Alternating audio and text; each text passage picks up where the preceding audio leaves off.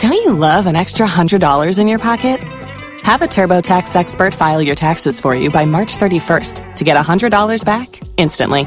Because no matter what moves you made last year, TurboTax makes them count. That means getting $100 back and 100% accurate taxes only from Intuit TurboTax. Must file by 331. Credit only applicable to federal filing fees with TurboTax full service. Offer can be modified or terminated at any time.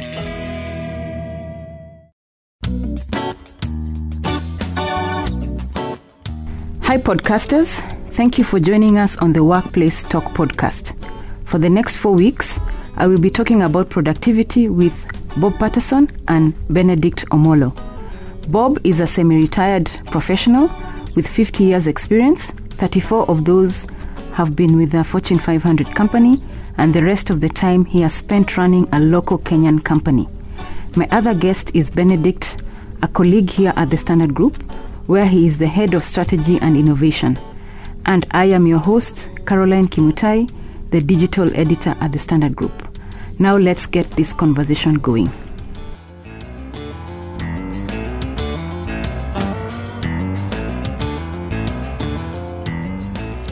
Thank you. I have two awesome gentlemen with me, and my first question is to Bob. What is productivity? Productivity is really the amount that gets accomplished in a set amount of time. And I say how much gets accomplished. Uh, I mean in terms of actual accomplishments as opposed to actions. Uh, too often people confuse motion uh, with action. Uh, motion is doing a bunch of things, action is actually accomplishing something.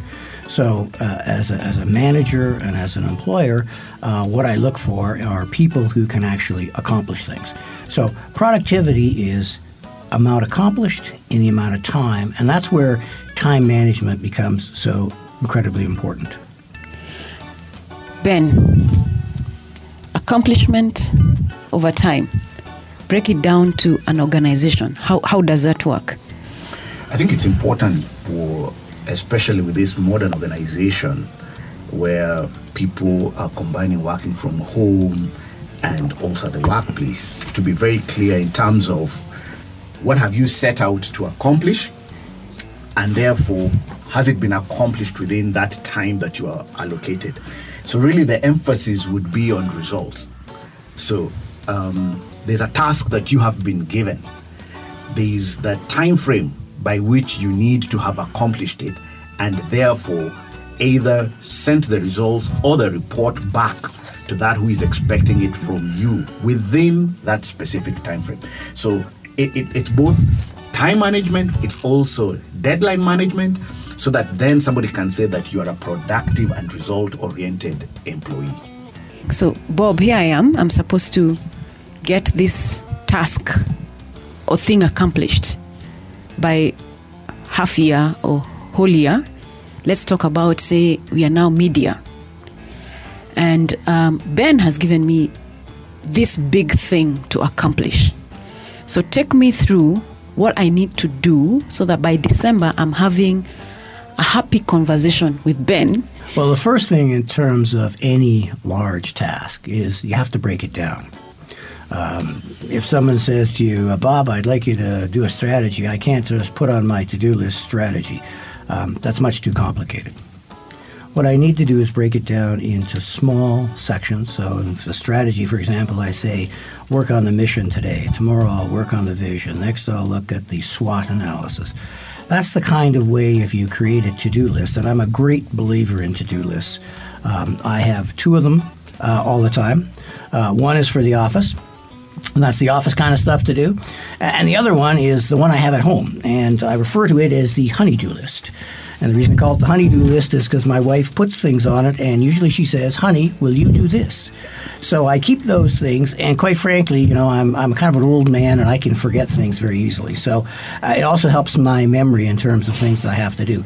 And most to-do lists is you can hook them up to your phone so even when i'm out if i need if i if i'm trying to remember to do something uh, i put it on my to-do list on my phone it syncs with my one at, uh, on my computer at home and that does it so caroline to if you want to have a successful conversation at the six month thing is take the activities that you've been asked to do and break them down into small things And every day you look at that to do list and say, okay, now what am I going to try to accomplish today?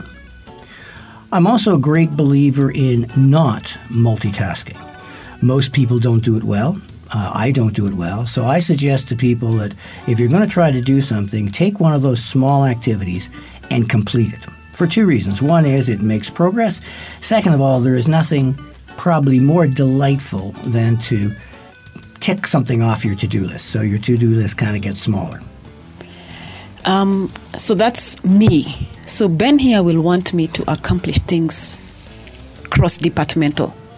So I have tasks I need to do with the finance team, the marketing team, um, uh, say circulation, so to speak.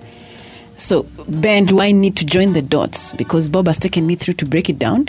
But what if my success is dependent on another person? I think the uh, the main issue would always uh, be to have good conversations and clarity of expectation, so that then the milestones are very very clear. So, what do you expect from me? Okay, so it, it's important that uh, the expectation, uh, what is expected of a department, what is expected of a colleague, are clear to both you who is dependent on them and they who have to deliver to you, so that then there is a collegial work environment uh, so that the tasks that are jointly done are very, very clear. Similarly, or in some instances where you have the flexi teams, the time period and what each person's bring to the flexi team needs to be very, very clear so that each player knows their role and by when they need to deliver.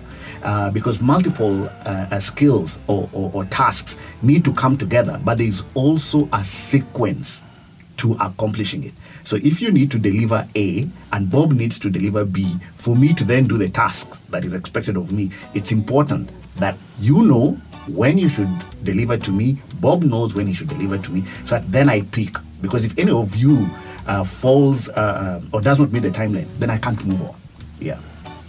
Interesting. So um, back to doing the to-do list. So today is Monday at what point do I do the list? Do I do weekly? Do I do monthly? How does it work? Do I mix it? It depends on how you're going to start. If you're starting, I suggest you do what am I going to try to do tomorrow? Uh, my to do list, you'll see, goes up to 2023. I know things I have to. I have to get my my new license. I have to do a whole bunch of, and, and if I don't put it down there, it's likely that all of a sudden October 25th, I'm going to look and say, "Oh, my license has expired." Now I have to go through a panic. So you start off in doing it daily. But then you'll start to build things because some things you can't get done tomorrow. Uh, ben was talking about uh, uh, interfaces with other departments. That becomes part of the to-do list. I got to go see George about the financial plan, you know, and that may just be go to see him, not necessarily I want to sort of understand it. So you kind of start off with one day, but you won't get everything done in one day, and that stuff then flows over to the next day. So you have this continuous to do list that keeps you kind of up to date on what you're supposed to do. And you try real hard to rank the things you're trying to do so that you do the most important things first and you try to get them done as opposed to going to the sort of the, the easy ones. And when you get difficult things to do, that's where it is even more important to break things down because difficult things to do typically lead to procrastination. You know, I know I'm supposed to do that. Oh, I can do it tomorrow. That sort of thing. So if you break them down into smaller tasks, then you can sort of make progress. Even though the progress may be slow, at least you're making progress. Helps both you and the things you're trying to accomplish. Yeah, so important tasks. But what happens is I have my to do list today then Ben sends me an email and says, Tomorrow we have an important visitor. You need to do slides for presentation. And we get a lot of interruptions, including emails, including WhatsApp, including you know many things. So if I had five things today, I'll only go through one. So I mean, uh, Ben, do you have ideas of how does an employee manage interruptions? Especially from a boss sometimes? I think um, number number one is the nature of our workplace today is that most supervisors do not expect you to be offline. Okay, uh, they expect you to respond. whether it's to an email, to WhatsApp. So you, you're expected to see all the things. I think it's important that uh, we then are able to distinguish the urgent um, versus the important. And I think it's also the responsibility of the employee to cultivate a good work culture with their supervisor. And when they get an interruption, they are able to ask, by when do you expect it? Because that then helps you prioritize your day. As Bob was mentioning, there's this important task you, you're doing. It's the big rock of the day. Then you get this urgent intervention you by the end of the day if you don't finish the big task you start feeling demotivated you start having backlogs and that and that is not good for you in terms of productivity. So it's very very important to build that culture where then you you could tell your supervisor okay give me 2 hours to finish this then i will deliver this. That helps both you and your supervisor get a realistic expectation of deliverables. So there's no more pressure on you because you're saying, okay, fine, it's it's 10 o'clock right now, expect it at noon which then allows you to say, okay, I'll do one more hour of my important task, then stop, deal with this matter, send it over, then I pick up from where I'd left. There's a sense in which when you close your day, because the other thing is that we have, uh, there are those of us who have so much to do. So you have your 10 big rocks or whatever you want to call them. But the disruptions at the end of the day are so many. And so you discover that you've not really accomplished what you set out to do, regardless of whether you work late and so you go to bed with all this anxiety, you wake up in the morning feeling tired. That's what leads to burnout because you have all these unclosed files. I mean, everything is open. Uh, but it's important to also just focus on things. Talking about that, and, and, and maybe Bob would help us here, you also find several employees who, on their workspace, you have so many documents, every file opened all over the place. I mean, it's just disaster. I think people need to learn the discipline of just settling down to one thing, reading it, closing it, doing this, closing it. That issue of closure brings you the feeling that you're moving ahead to accomplish uh, what was set for you.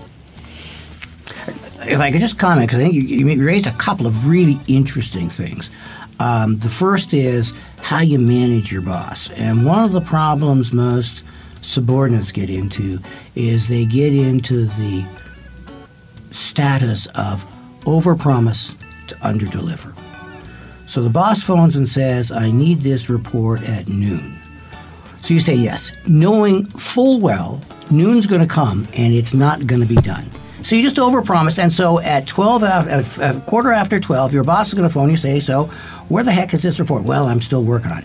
You've disappointed your boss.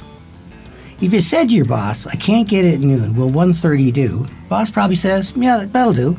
Now you get that thing at 12.30 to him, and he thinks you're a hero. You've been one hour f- sooner. So we continually overpromise and, and underdeliver. And probably not the, the greatest one is when we set budgets, particularly corporate budgets you set a budget and uh, the organization beats you down. No, you can't spend that, and it keeps cutting it. And you finally agree to something that you know you can't accomplish. So you've gotten that pressure off once. For the next 12 months now, you're going to explain why you've underperformed. And saying, well, I agreed to something that I didn't think was realistic isn't going to fly. So if you're going to fight a battle, and again, that's another one, pick your battles, that's the one you want to fight fight to make sure either whether it's revenue or expenses or a number of people, whatever you're going to be managing, is something you think you can deliver. Challenging maybe, but something you can deliver. Otherwise, all you're, you're going to be looked at organizationally as a failure. They promised 10 million in revenue and they only gave me six. Where if you said, listen, I can only get you five and you get six, you're now a hero. As we move away from the to do list, there's this issue of procrastination. And I guess that's what uh, a lot of us find ourselves facing. That, uh, you know, I have this task, I think it's very small. I'll do it on Friday. Monday comes, Tuesday, Wednesday, and I'm running against time. By the time Friday comes, I am working late, I am sleeping at 4 a.m. So, procrastination. Why do we procrastinate? And um, I think I personally tend to procrastinate on something I don't enjoy doing. So help me. Um, reduce my procrastination habits? Procrastination typically happens with complex things, not simple things. Simple things we can do and we're done with them. It's usually the complex things. So, you know, the way you get around procrastination is, in fact, breaking the complex things down to simple things. And then just dogged determination, I'm going to go do this. And if it's on your list and you say, I can't do number two until I get number one done, it will tend to motivate you more to get it, and you'll be more productive in the process. The problem with procrastination is by the time we get to it, time is of the essence, and we've now we get rushed through it. So often, then we don't do it correctly. Okay, so how, as a manager, uh, Ben, I'm sure you've dealt with many of those procrastination procrastinators. As a manager, how do you help employees who like not like because sometimes we find that when something is too complex, we don't like to touch it. So, how can we have an organization that doesn't have too many procrastinators? I, I, I think a supervisor, one is to understand then the employees because it's very important to know your team.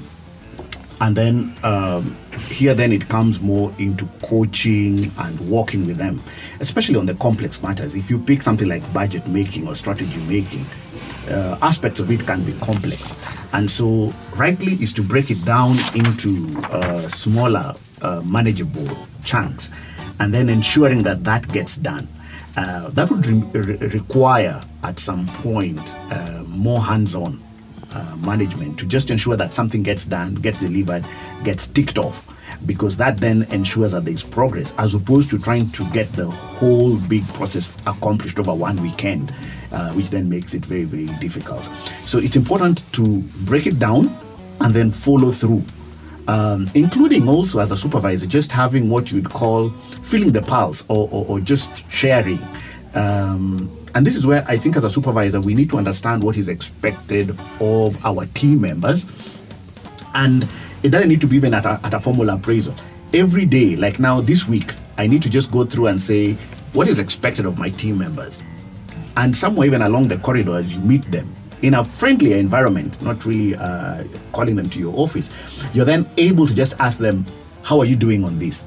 That then ensures that they are conscious that you are conscious about some deliverables. Um, and, and, and so there would then be better uh, traction in terms of getting to the destination. This has been a very, very eye opening discussion. Thank you for listening. In episode 2, we will talk about setting personal and career goals. Make a date with us. You can also listen to Workplace Talk podcasts on Google, Spotify, Amazon, TuneIn, and Apple. See you.